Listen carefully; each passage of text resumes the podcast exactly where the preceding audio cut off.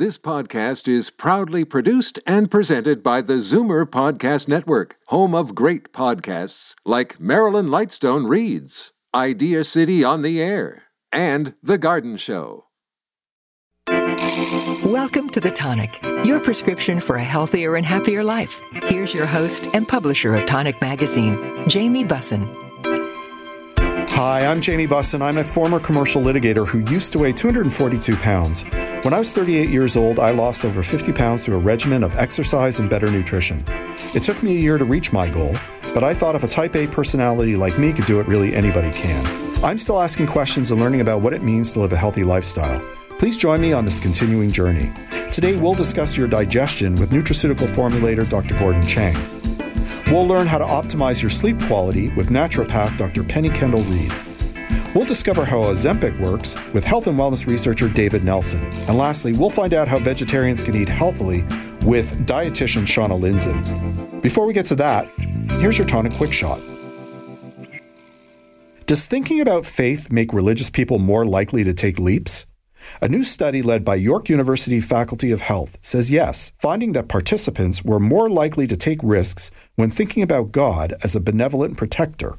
While the theoretical link between a belief in God and risk taking has been around for a while, the methods previous studies employed to test this weren't the strongest, based on current best practices, says lead author Cindel White, an assistant professor in the Department of Psychology. Our carefully designed study confirmed that those who believe God will protect them from negative consequences will feel more confident from pursuing potentially dangerous or uncertain activities because of a perceived safety net, White says. The findings don't tell us whether religious people are more likely to pursue risks than non religious ones, but they may point to a sense of safety that a belief in God provides. I'll be joined by Dr. Gordon Chang in a moment, but first, a little bit of business.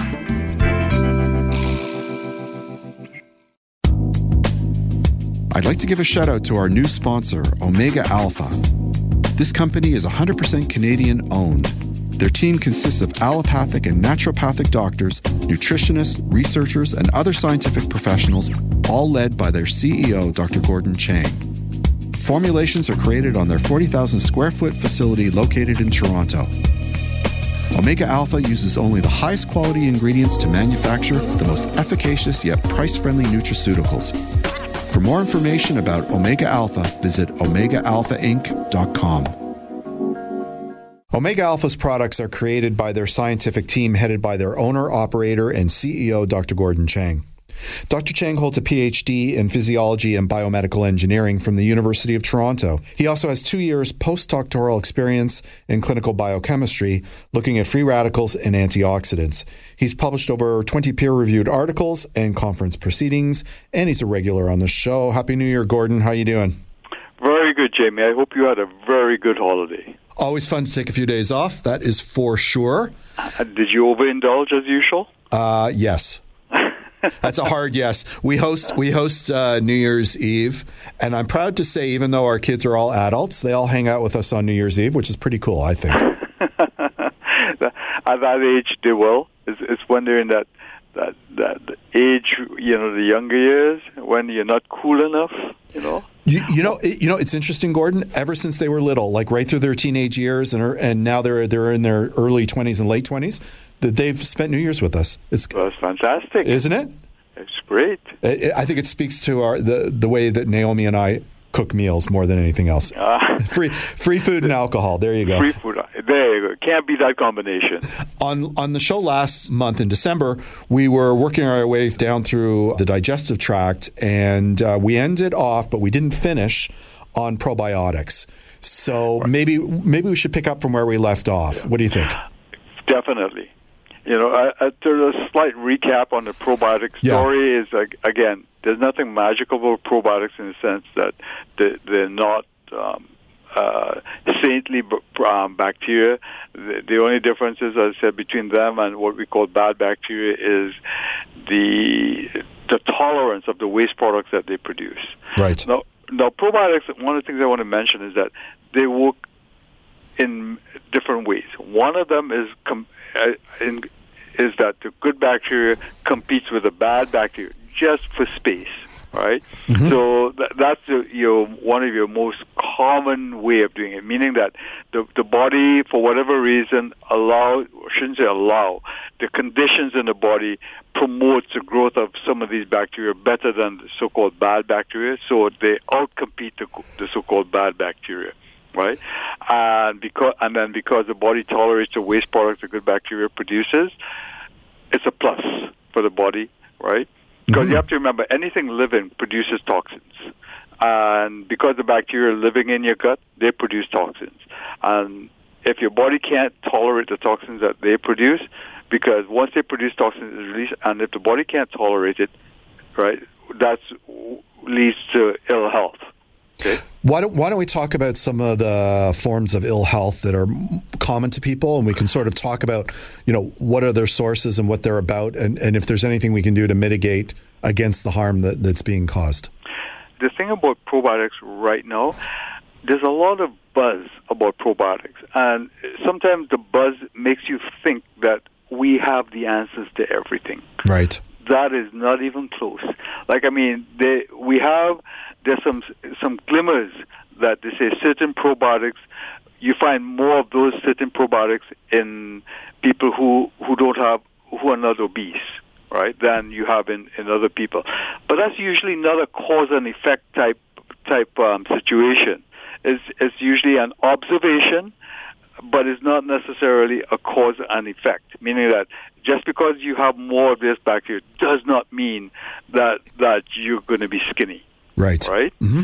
So th- these are some of the things that I, I wanted to spell about the probiotics, too. But we do know, for example, that even in autism, right, if we change, or if we give them different types of probiotics, there seems to be an improvement in the autism um, symptoms that you would see. Not a cure, but an, an improvement in the symptoms. So there, what so what I'm trying to say is that there might be something that these probiotics produce that either inhibit the the the bad bacteria that's producing something that's causing the autism or or enhancing the autism, or there could be um, the, the probiotics themselves might be producing a chemical which then gets absorbed by the body, which helps with the autism. Okay. So you understand? Yeah, yeah. I, I, hope I'm being clear with the distinction there. Yes. Right. So that's one of the things. Another thing that that I, I know a lot of people suffer with is like irritable bowel syndrome, inflamed bowels, etc. Right. Mm-hmm. And that again has been related back to the probiotics. Right. Now, in all fairness, if somebody was to say this particular probiotic or that particular bad bacteria causes inflamed bowels or inflammatory bowel disease or irritable bowel. It's too simplistic. It, it, there's a whole bunch of things that that that come together that to to make these um, things happen, make make these diseases happen. All right. So, but after having said that, again, it seems to be for people, some people, not all, who have inflamed bowel, that if you take a, a, a good probiotic mix, right, you do seem to get better. And when I say the word better, not cured, better in the sense that the symptoms are a lot more manageable for some people, right? And for some people, it doesn't matter. So it's a lot of hit and miss depending on it. It's just that we don't understand enough about it. The the science is getting done, but it's like anything else. It takes it moves at snail's pace, and it takes a sweet time to happen because there's a lot of information about about bacteria that we still don't know about the, about the microbiome, right? Yeah. You know, and I do know that, and, and the gut is one of those fascinating places. I mean, the, you know, it's one of those things that that you know, who would have thought that a few, a few, 20 years ago that if somebody says, "Oh, we change the, the, the microbiome in your gut," that it's going to change um, the clarity of thought, autism, and all that type of thing. Right?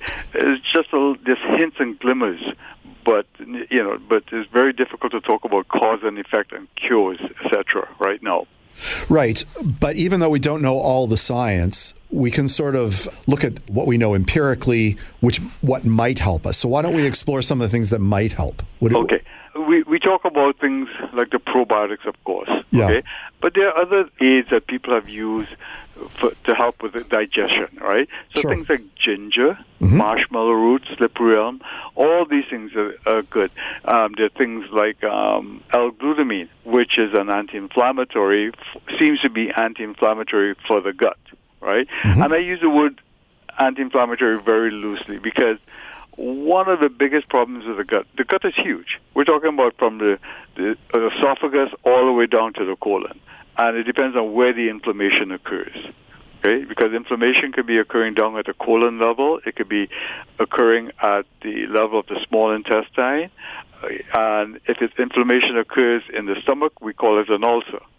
Right? Mm-hmm. But one of the things about inflammation is that A, it's very irritating to the to the gut and is and it, it inhibits absorption of nutrients, right?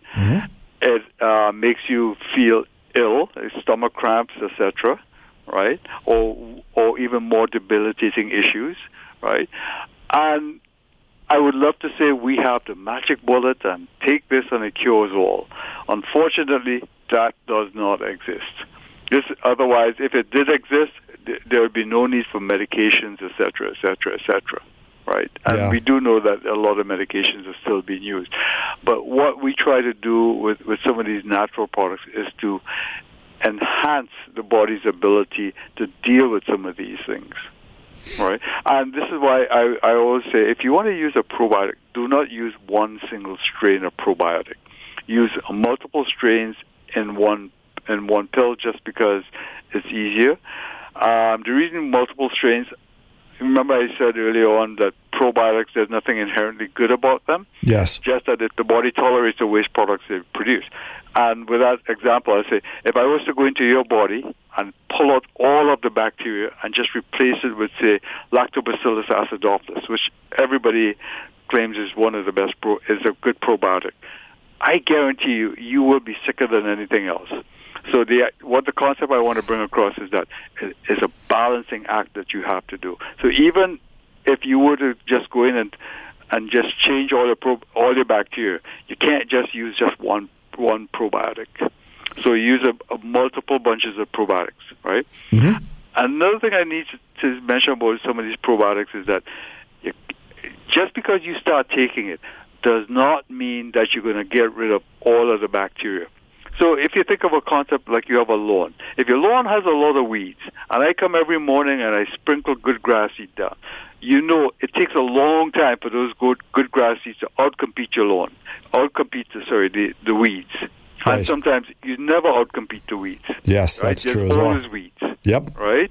And that's it. That's that's the microflora in your gut. It's like that. Think of it as a big flat area, and there's a lot of bacteria competing for space inside there, right?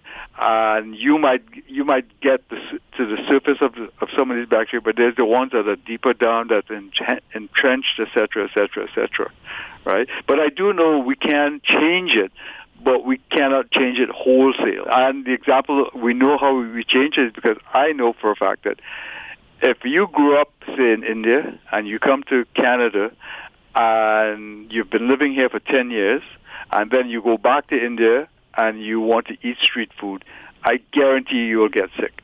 And the reason I say I know this is because I have many friends who are from India, and this is the story they give me all the time. It says I cannot eat as the things that I used to eat without getting sick.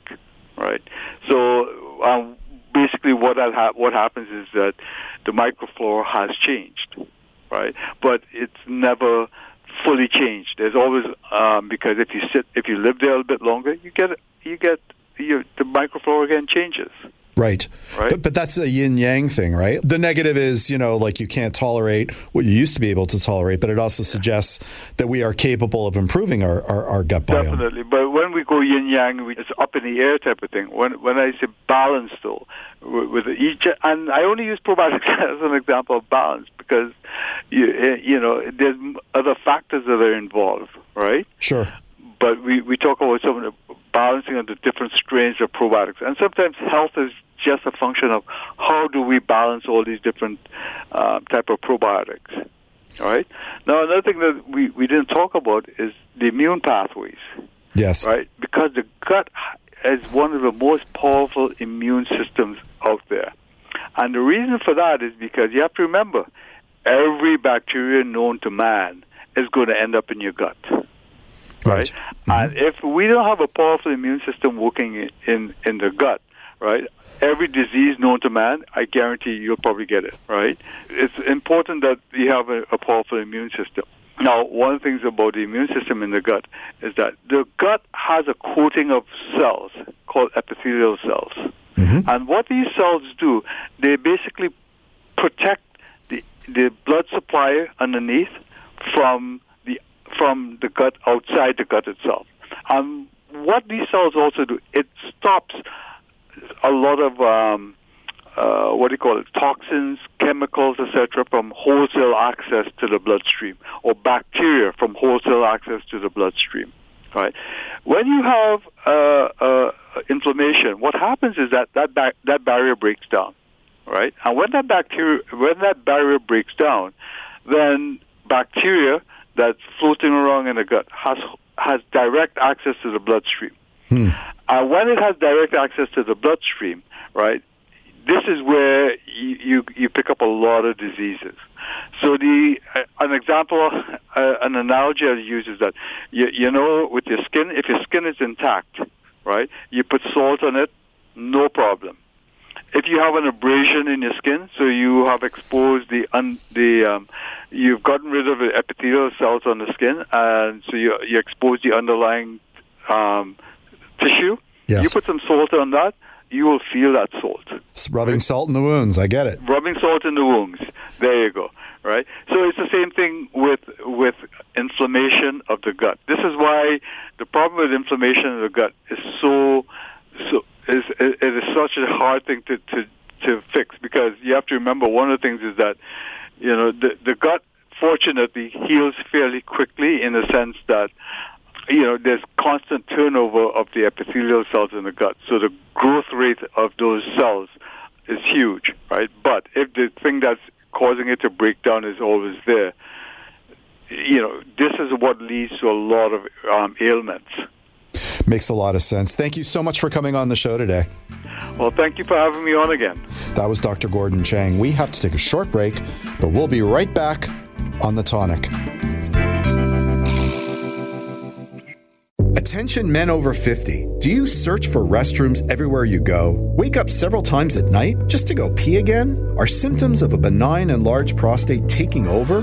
Prostate Perform helps reduce the urgency and frequency of pesky pit stops in as little as 7 to 10 days. Available exclusively through natural health food stores. To ensure these products are right for you, always follow label directions. Tired of lineups at your pharmacist? Why not try PharmaZ at the Zoomer store? Powered by the Health Depot, an Ontario accredited pharmacy, PharmaZ offers a concierge approach to filling, refilling, and managing your prescriptions with free delivery anywhere in Ontario. To get started, visit zoomerstore.com and click on PharmaZ. And then click on the Circle of Care Pharmacy program for your free initial consultation with a clinical pharmacist. Don't wait, go today. Welcome back to The Tonic, your prescription for a healthier and happier life. Here's your host and publisher of Tonic Magazine, Jamie Bussin. Dr. Penny Kendall Reed, ND, is an award winning naturopathic doctor based in Toronto. With a background in neurobiology from McGill University, she's become a renowned expert in personalized health programs and is the creator of the integrated genetic platform GenRx.ca. Dr. Kendall Reed is also a best-selling author and serves as a medical consultant for leading supplement brands like Pure Encapsulations and Douglas Laboratories. Welcome to the show. How are you? I'm doing very well, thank you. Happy New Year. To you as well. So, this time of year, a lot of people, including me, struggle with their sleep for various reasons. So I thought it'd be interesting to bring you on the show so that we can sort of chat about that and perhaps impart some information that might help some people. Sound like a plan? Sounds like a great plan. Sleep is so important, so I'm happy to be here to share this. So, what is the main clinically proven cause of, of sleep loss? The number one cause of sleep loss is stress. Whether people realize that they are stressed or not, it is the number one cause of it.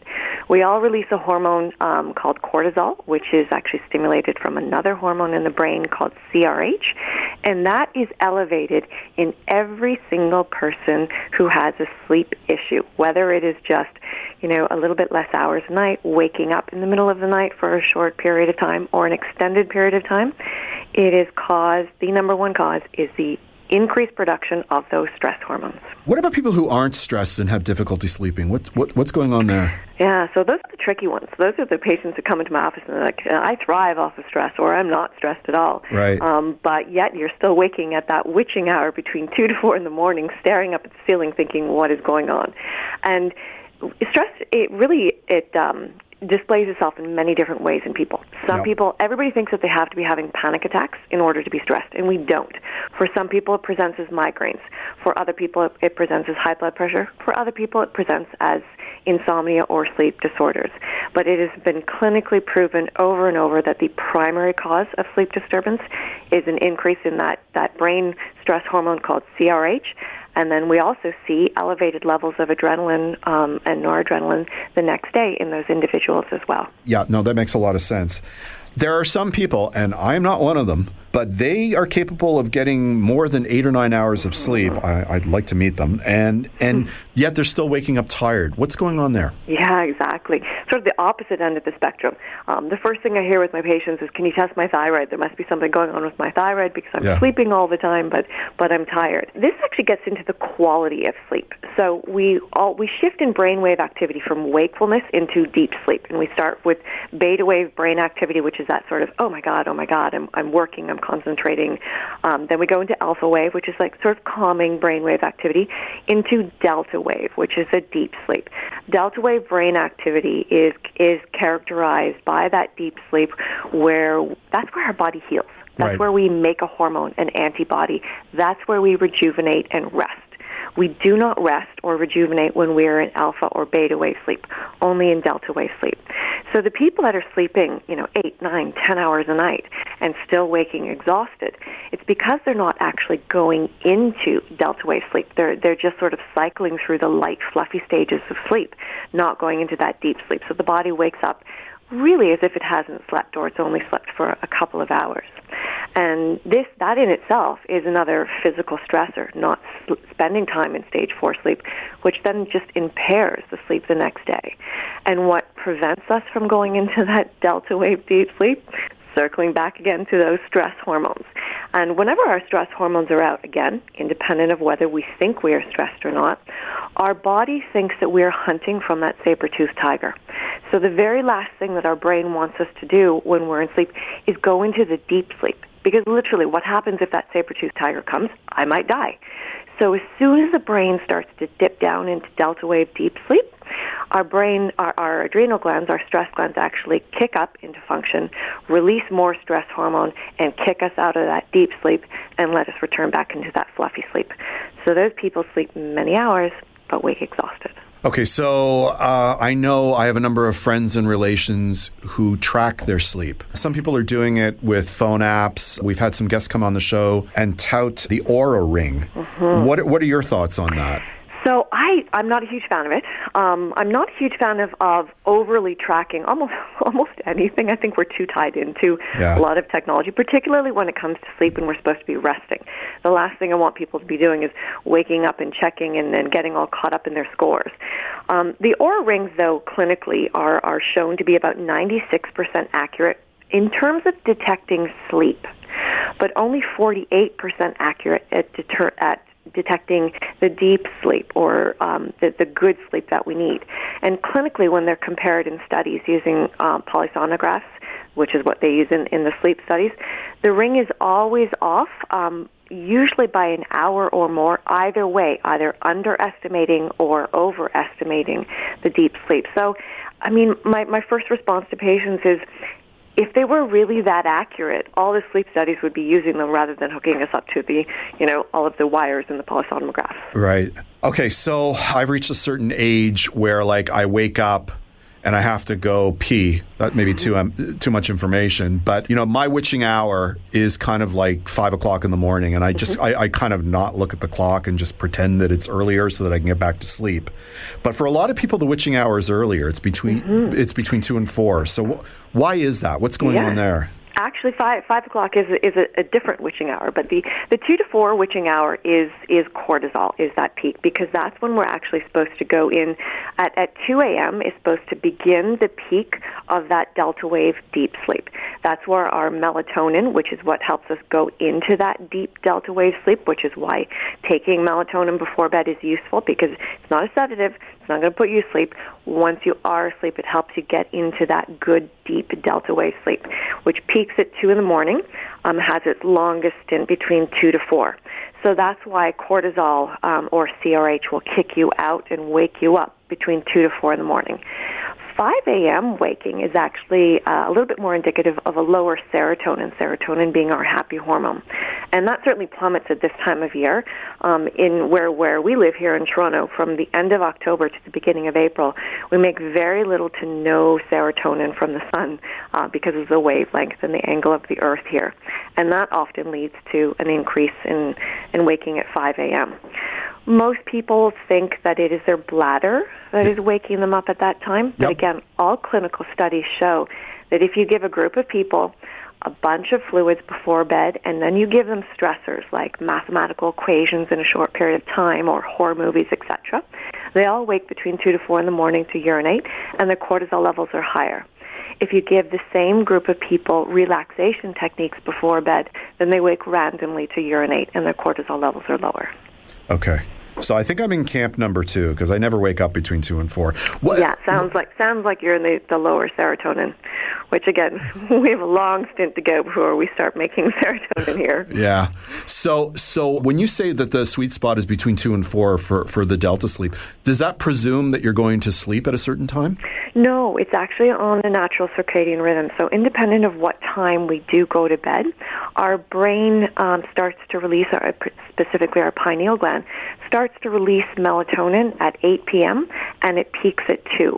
Um, so people who are, it, it, can get altered a little bit with shift work, um, but still that is the natural circadian rhythm release of melatonin. Every hormone works on a 24-hour clock, and it um, is begins to be released at a certain time, and then ends at a certain time. So what happens if you're not getting good sleep? Yeah, so much. There's so many different consequences of sleep, um, and and some of them doesn't take a lot of sleep deprivation in order to have that. Some of the the biggest ones are obesity, diabetes, heart disease, high blood pressure, and depression. Um, and studies show that even sleeping one hour less a night starts to increase inflammatory markers that we may or may not know about called ESR and CRP, which greatly contribute to obesity and heart disease, as well as blood pressure. And that can occur in um, just one month of sleeping seven hours versus eight hours a night.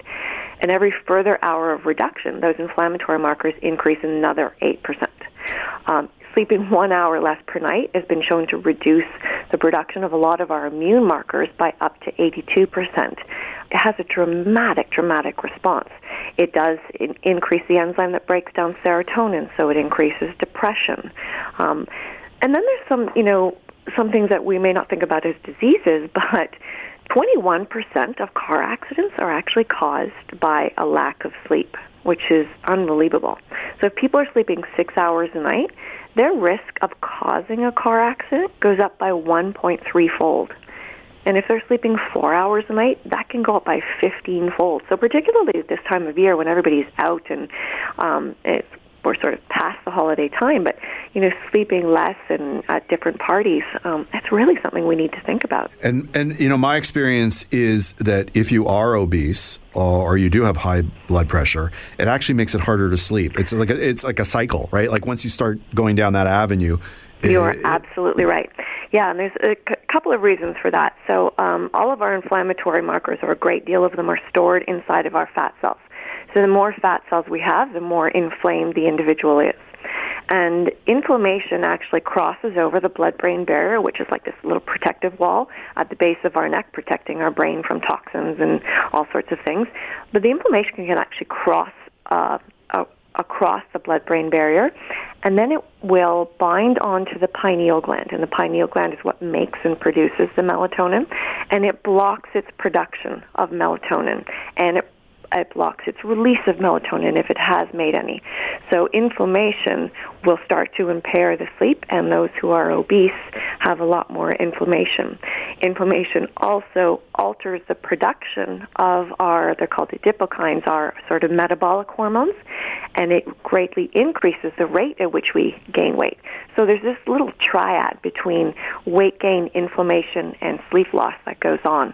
And to successfully treat any one of those variables, you have to treat all three. Similarly, to successfully treat sleep, you have to treat stress.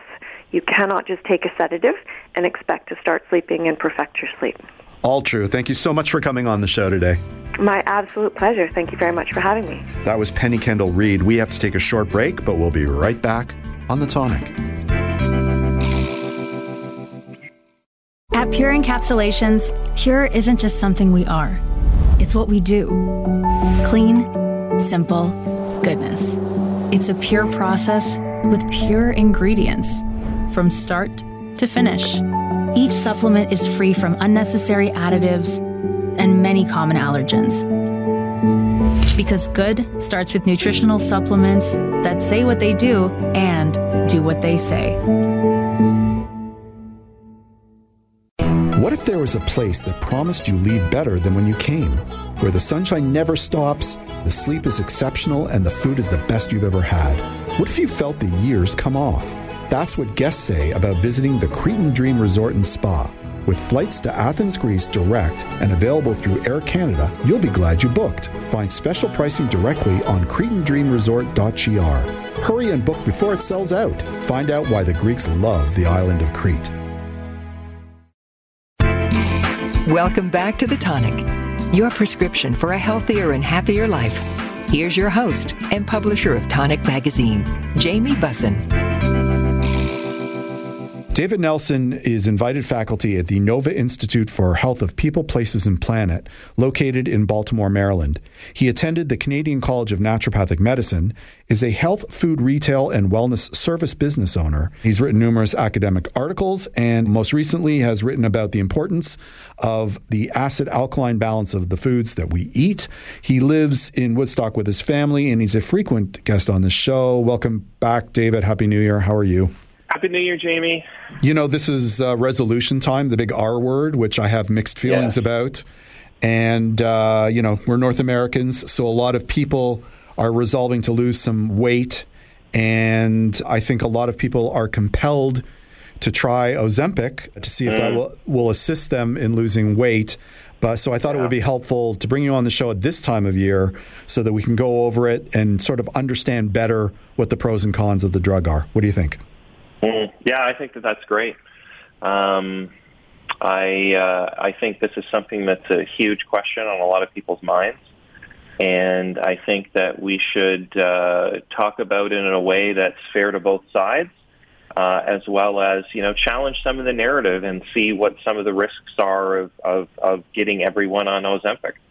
Okay, so so for those who don't know, uh, perhaps they haven't turned on a TV or read a magazine or a newspaper article in a while or been online. What is Ozempic and uh, how does it work? Mm.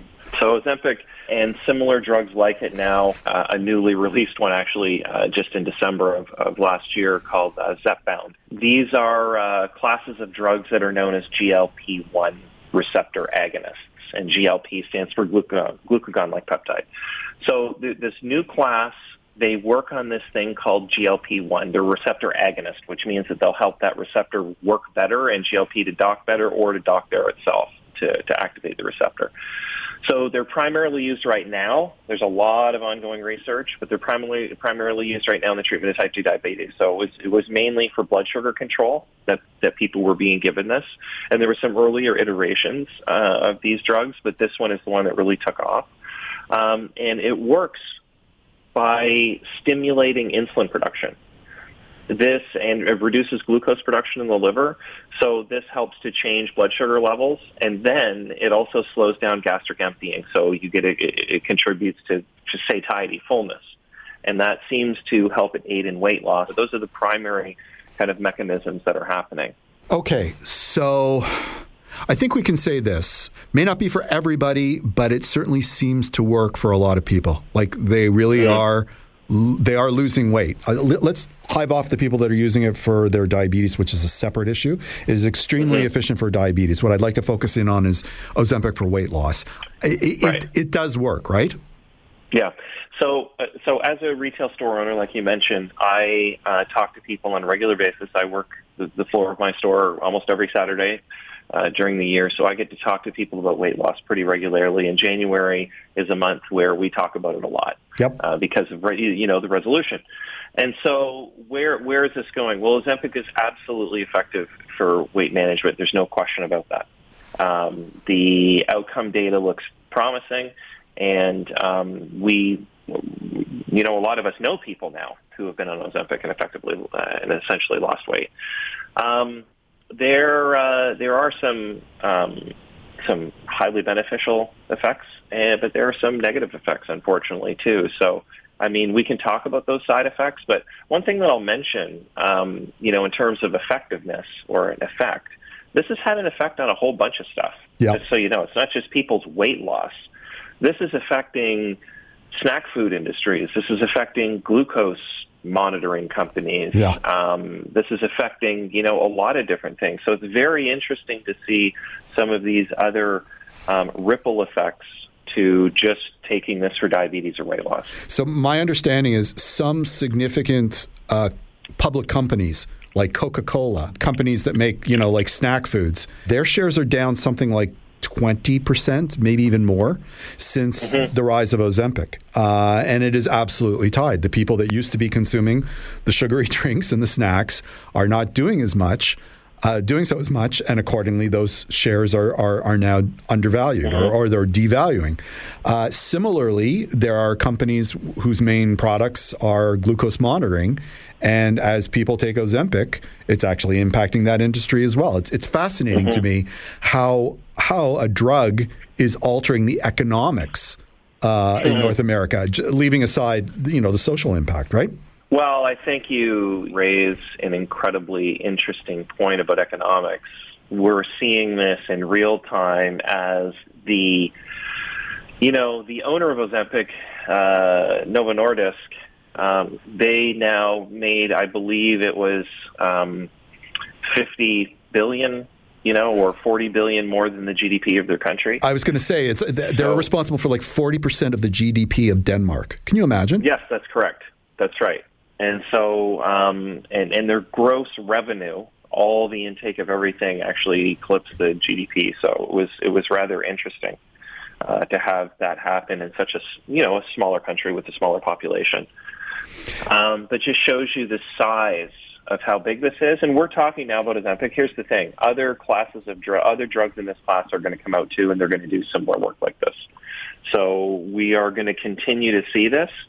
Um, I, you know, I, I, think I think what's also interesting is, uh, you know, people are talking about. I wouldn't. I wouldn't call it recreational use, but like I've heard people say, you know, I'm going to take Ozempic for three months and drop 20 pounds and then, and then their plan is to go off it. And I don't know that they're aware that the drug is meant to be taken forever. Like you're, you're not mm-hmm. supposed to hop mm-hmm. off and on it. it. That's not the way it's supposed to be taken. And of course, people do things in ways that aren't you know copacetic to the actual intent. But I would imagine yeah. that most people who do this are thinking that they're going to go on it and then they're going to go off it. The other interesting thing is it costs a fair bit of money. And mm-hmm. so that if you do take it for a long time, uh, you're either going to be out of pocket or, as I expect will happen, there's going to be tremendous pressure on our government to make sure that it's covered. Because mm-hmm. it leads to so many positive health outcomes. I cannot see how, for example, Health Canada won't be required to have it as as something that is re, you know covered under insurance. Like I yeah. Like I, that's the way I see it going. Would you agree? Yeah, I, I think that something will have to be done. I mean, this is clearly one of the largest weight loss and blood sugar modulating stories that we've heard in decades. You know, this is something, a holy grail that people were looking for for a really long time, and now there's something with a lot of hype behind it. I mean, we've talked about some of the, the some of the side effects. I think that Yeah. we need to talk about that. I also think we need to talk about just making sure that there's a lifestyle and prevention story here, Yep. which directly, ta- you know, speaks to your: Are you going to be recreational user of Ozempic, go on it for three months, and then go off to lose 20 pounds? Well, the greater story here is let's become a healthy population. I Right. think you advocate for the, that on this show. 100%. And so, you know, uh, that's one of the big questions that I have for Ozempic is how does this fit into the healthy population conversation? And Well- can we use it like that? Well, you know, you're, the interesting thing is it, it it literally stops you from eating as much, which means whatever it is you're eating should have more nutrients. Because if it doesn't, you're you're you're not giving the body what it needs because your your body is is no longer interested in eating the quantities that it used to. Number one, okay, and number two, I understand that it leads to muscle mass loss, which means which means if you aren't being active, if you aren't building your muscles actively, a lot of the weight is coming from your muscle, and it isn't necessarily just fat loss. hmm Well, and, and that, that's because people aren't eating adequate protein. Right. So that, that's where that comes from. You know, they need to eat adequate protein um, in order to maintain their current muscle mass. And if they don't do that, then, or if they don't eat enough, uh, the body needs to maintain blood sugar levels, and it will do something called gluconeogenesis, where it creates glucose from protein that you're essentially eating yourself. So, I mean, twofold response to that would be number one, make sure you eat adequate nutrition, which means that you may need to monitor yourself. You may need to do a little bit of measuring, making sure you, you know, stay in touch with what you're eating if you are on Ozempic and, and your and your appetite's decreased. And number two, monitor how much protein you're getting in a day and make sure it's adequate. Like, I mean, we do have some responsibilities as human beings living here to kind of like monitor ourselves. We can't just wait for quote unquote modern medicine to do it all the time because I mean that's Yeah, what but- but- but- prevention is. We got to look after ourselves. You, you know, I think if you went to your doctor or health practitioner and got a prescription for Ozempic, your doctor would be doing you a disservice if they didn't tell you, "Hey, you're going to have to exercise," and "Hey, you're going to have to be make sure you're getting your nutrients." But the truth of the matter is, it isn't being marketed like that, right? Yeah, that's Uh, true. It not being marketed like that. With all due respect to the people that have mobility issues or don't have access to certain types of food, I totally understand that um, and want to be sensitive to that. No, I- I- is, you know, I get that. I'm not. I'm not trying to shame anybody. And and if you if no. you and if you need the help, if you literally can't lose the weight, you don't have the willpower to to do 100% to do what's necessary. I, I get why. I get the allure of Ozempic. The great irony is. If you were if you were getting proper nutrients and exercising to begin with, you probably wouldn't need to take the Ozempic. And I wonder whether the people who are relying on Ozempic are actually recognizing that they actually have to make the lifestyle changes in any event, right? Like, Yeah, and it's it's one of those things. I think we've been sold a lot of simple solutions for a long time through various commercial interests, and now people are like, okay, well, and this is another one, but we we do it's it's the hard work of living. You know, we do have to make certain difficult decisions and look after ourselves on a regular basis. Totally, totally agree, sir. Thank you so much for coming on the show today. Absolutely, Jamie. Thanks for having me again. That was David Nelson. We have to take a short break, but we'll be right back on the tonic. The Big Carrot is a worker owned natural food market that's been committed to local, organic, non GMO, and sustainable food systems since 1983. They're a one stop shop offering produce, grocery, bulk, body care, and holistic dispensary. The juice and smoothie bars and kitchen serve up hundreds of healthy dishes and drinks daily. Building community is at the core of their vision, which they deliver through education, outreach, and giving. They want everyone to share in the goodness they offer. Visit their website for more information at thebigcarrot.ca. Attention men over 50. Do you search for restrooms everywhere you go? Wake up several times at night just to go pee again? Are symptoms of a benign and large prostate taking over? Prostate Perform helps reduce the urgency and frequency of pesky pit stops in as little as 7 to 10 days. Available exclusively through natural health food stores. To ensure these products are right for you, always follow label directions. Welcome back to The Tonic, your prescription for a healthier and happier life. Here's your host and publisher of Tonic Magazine, Jamie Bussin. Shauna Lindzon is a dietitian and nutritionist. She's a program developer and nutritional leader at Wellspring Cancer Support Network and enjoys seeing clients virtually and doing corporate wellness lectures. Uh, she runs practical cooking demonstrations that combine scientific knowledge with culinary education. Her demonstrations are unique, informative, delicious, and a lot of fun. You can find a list of her nutrition classes and recipes at shaunalindzon.com. Welcome back to the show. Happy New Year, etc., etc. How are you doing? I'm doing great, Jamie. How are you? You know, our lives are always in flux and change, Shauna. Did you know that? Yes. So, Yes. so, so my my wife, who I've been with for, for decades and decades, has informed me, and I think it's as a result of watching too many videos of like prancing cows and etc. That she wants to eat way less meat. She doesn't want to eat anything with a face.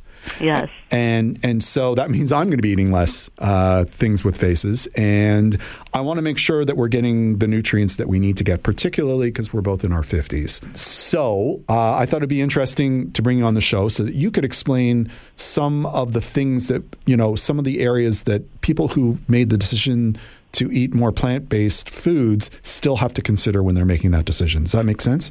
Yes, it does. And there are many directions to take when you decide that you're going to eat less meat. Yeah. You can still eat um, different protein sources from milk and eggs, for instance. That's called a lacto-ovo vegetarian. You can eat fish. That's called a pescatarian. Yep. You can be a flexitarian, which means that you mostly eat plant-based, but then you sometimes include some meat sources in your diet. And I, I think, Naomi, and you are probably going in that direction, more of the flexitarian, because I don't know if you're going to completely cut out meat I- or I- just I have can't. it occasionally. I, I can't speak for her. I, I, think she, you know, sh when she makes these proclamations and decisions, she tends to follow through. So I'm going to say she's probably headed towards vegetarianism. I'm not there yet. And and I've also noticed that the less red meat I eat, or fish or chicken, the harder it is to digest those those those meats and and, and Once you do eat once them. once you do eat them, right? And I think it's also a function of getting older, so it's something to consider as well, right? Like in order to digest properly, you, it, you, it's like practice, practice, practice. You kind of have to eat it to digest it properly. That's my experience. Yeah, and as we get older, we do digest things differently. Um, nutrients, uh, all nutrients. So the protein, the carbohydrate, the fats. We tend to our our bodies change as we get older, and then our digestion changes, and also the absorption of nutrients change. So we have to pay attention to, um, for instance, our blood work to make sure we're not deficient in any nutrients, especially if we change our diet. Yeah, and, and I would add, you know, like Naomi's doing this philosophically, but there are plenty of, of sort of medical reasons why you might choose, or health reasons why you might choose to to go plant based. I, I just read a study that suggested that really the only way to maintain proper good cholesterol levels is a plant based diet. That if you're eating meat, it's virtually impossible to get ideal LDL levels. So, uh, you know, unless you want to go on statins. Yeah. It, it depends also on what type of fat sources you're consuming. So in that regard, it means that if you're a very large meat consumer, you're having um, a high amount of saturated fat if it's not lean meat, Right. like depending on what to, type of meat you're eating. If you're a fish eater, you're getting the omega-3 fatty acids, which is actually very healthy for us. But if you do decide to go the vegetarian route, you can also get the same types of nutrients through food or supplements. Okay. So I guess the, the, the question begs, like, if you are deciding to restrict certain types of foods from your diet, i.e., meat, red meat, or, or fish, or poultry, or whatever, do you have to take supplements? It depends on the person. So what I what I would suggest is have your blood work taken yearly to see the things that you should be looking out for are your B12 levels, your iron levels. You can't check for calcium in your blood. You only can check it through your bone density. So that's not something that you check through your blood. But it's very important to stay in tune with your blood work. Right. Okay. And can you do you need a doctor to refer you to get blood work, or can you just go to one of the labs and say, I want a blood work and I just want to check No, you need, you need a requisition to get oh. the blood work. Okay. All right. So I guess your answer is you might have to take supplements. So, what are the nutrients that we need to focus in on, and how do we know if we need them, and how do we what, what do we do? Okay, so if let's say you decide to go vegan, for instance, Right. and you're cutting out all animal-based foods, what we do is as dietitians is I look at the nutrients that those foods have in them that you have to make sure that you get these nutrients through either food or supplements. So the first one, as I mentioned, is B12. So it's um, it's it's contained in something called nutritional yeast. So if you decide to go vegan, I would highly suggest to add nutritional yeast into your diet diet if you can on a daily basis. The other one is iron. So iron, there's a non-heme iron and a heme iron. Heme iron just means it comes from an animal sur- source. Non-heme iron is in things like legumes and lentils and some vegetables like spinach, but it's not as absorbable if it's from a non-heme source. So if you get your iron checked in your blood and if it's low, you probably do need a supplement. It's difficult to get iron through food in general. And the other one is um, I always look at calcium, the amount of calcium people are consuming in food. So if you're going vegan, get have non-dairy sources of milk that have calcium fortified into them. Like for instance, soy milk, oat milk, almond milk, that type of thing. Right. And also, I do want to add in there probiotics um, and vitamin D. Those are two things as we get older that we should be focusing on as well. Now, a fun fact is that if you decide to go vegan, you're eating probably more plant-based foods, and in turn, you're eating more fiber, Right. which gives you the um, probiotics. So what happens is the non-digestible fiber will accumulate in your lower colon, and the good bacteria will eat that up as food and um, proliferate in your bowel and give you healthy bacteria. So you don't necessarily need a probiotic supplement. You can just increase your plant foods, and in turn, your body's going to make healthier bacteria. So help me out here, Shauna. Some sometimes we can get these nutrients th- through food, but sometimes it's difficult. So when do we make the like? How do we make the decision whether we should supplement or just eat certain foods? Like, how, how do you make that decision? Yeah, so great question. So anyone over the age of 50 should be on a vitamin D supplement. The reason being is it's very difficult to get vitamin D through food sources and in the winter months especially if we if you live in Canada from October to March, you're not getting a lot of vitamin D from the sun. So I would highly recommend that people be on vitamin D supplements if they're over the age of 50. And that's backed up by the government suggests that in the Canada's Food Guide that anyone over the age of 50 should be on vitamin D. The other um, nutrient that I would say some people may want to get through supplements and not food would be omega-3. If you've gone vegan, you can actually buy a vegan source of omega-3 or you can also have ground flax seeds. That will give you your omega-3s as well. And one more I just want to add in before we run out of time is iodine. So iodine is found in eggs and chicken and dairy. And if you go vegan, you can actually get iodine through foods and not supplements by increasing your intake of seaweed and iodized um, table salt. So that's a way of getting iodine through food and not a supplement. So I always say food first and then supplements if you can't get it through food. Fantastic. Thank you so much for coming on the show today. Thanks for having me, Jamie. Happy New Year.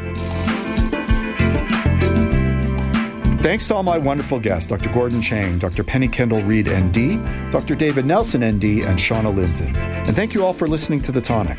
You can listen or download this episode as a podcast with full show notes, contact information for our guests, and links at thetonic.ca. To find out more about the show, you can always follow us at It's The Tonic on Facebook, Instagram, or Twitter.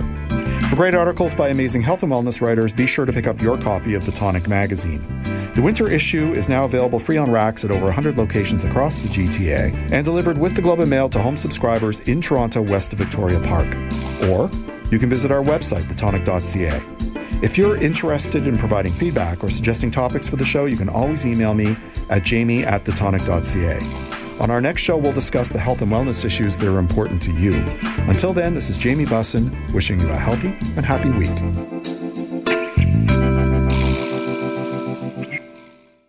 This podcast is proudly produced and presented by the Zoomer Podcast Network, home of great podcasts like Marilyn Lightstone Reads, Idea City on the Air, and The Garden Show.